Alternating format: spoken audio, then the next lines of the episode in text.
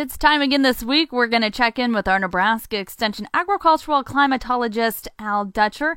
And Al, a pretty nice ending to this past week. Absolutely beautiful weather. What can we expect, though, headed into the weekend and next week? Now, it's a weekend, Shaylee, so I suspect we'll be talking about rain or snow or something of that magnitude. It seems like this is a never never ending conversation this year. But unfortunately, we're going to have another system moving through. And in fact, we should start to see some potential precipitation across eastern Nebraska break out uh, this evening, and I suspect the vast majority will be after the overnight hours. It doesn't look to me like we're going to see a significant amount of moisture, at least from this first impulse coming out. Um, most of that would be expected to clear out of the region as we go through the the mid morning hours will remain cloudy, and then we'll get the secondary formation of precipitation as the front starts to move into the region. And again, the models look like they're going to really target most of the eastern half of the state for the best chances of precipitation, but it just doesn't look as organized as we've seen previous systems. So, based on that, we're probably going to see some very widely ranging precipitation totals across eastern Nebraska. Most folks, I think, are going to be in the quarter inch range. If you get some thunderstorms developing, that's going to change the dynamics and we could see some locally or heavier amounts.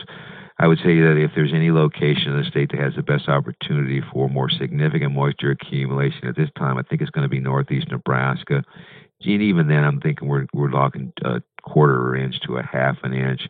I know there was some concerns about temperatures being cool enough during the overnight hours on Saturday night into Sunday morning that we were going to see some wet snowflakes up in that area you can't discount it, but there's nothing that indicates that we would see any accumulations. And I'm really doubtful that we'll even see the snowfall. So by the time we get into Sunday, we'll keep the cloudy conditions. We may see some clearing in the late afternoon from west to east, and that will lead into slightly cooler conditions as we'll be in basically back into the 50, upper 50s to the low 60s, and then we get a little bit of warmth and sunshine on Monday, so we should be well into the 70s across the state, and I think we might push the upper 70s in the southwest part of the state. Then we start to see another system coming into the region, and it looks like most of the precipitation with the system coming through the central Rockies will begin in earnest in the panhandle as we get toward the evening hours, and then that will spread through the state during the day on Wednesday. It looks like primarily a rain event for the southern two thirds of the state. But as we get to northern Nebraska right now, at least from the GFS model, they are showing the potential for some wet snow accumulations. This system does look like it has some pretty good punch with it. It's a rather robust system uh, coming more out of the southwest and merging with some cooler air to the north. So the potential for overnight snowfall accumulations is probably there. We'll just have to pay attention. So I want to warn everybody in advance. It's a very big system pulls a little bit farther toward the south, we could see that snow uh, come down a little bit farther toward the I 80 corridor. If this system comes out just a little bit north of its per current projected path, we might see most of the snowfall accumulations in the southern half of South Dakota and Minnesota.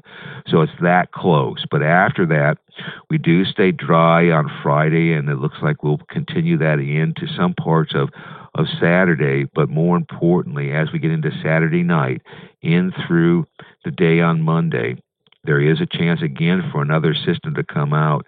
And unfortunately, this one really scares me. The Mols are aggressive with a very, very strong system between the 16th and the 18th. A little way as out there. We're getting into planting season, so we wanted to let folks know that, at least from a model's perspective, another strong system coming through. That one looks like it's going to be a warm event, and it looks like we may see uh, some some pretty decent convection breaking out if the models are correct. And if that's the case, we may see our first widespread severe weather season in the central plain or event of the season in the central plains, including Kansas and Nebraska. So many precipitation opportunities. The good news is there's no long lasting cold air. We return quickly back into the 60s and 70s after a day, a day or two after the events. So hopefully a couple of these systems will be are being overplayed by the models. We won't get as much precipitation out of them because certainly we need to see some drying conditions. We're getting close to planting time, and I think everybody's kind of a little bit nervous going forward in regards to these very wet conditions. So it would not hurt us one bit to see a couple of these systems be a bust. I'll take that any day of the week being wrong as long as we can get some dry weather to get the planting undergoing in, in a normal fashion instead of being delayed all the way into the month of May. All right, thanks so much. It's Nebraska Extension agricultural climatologist Al Dutcher. You're listening to the Rural Radio Network.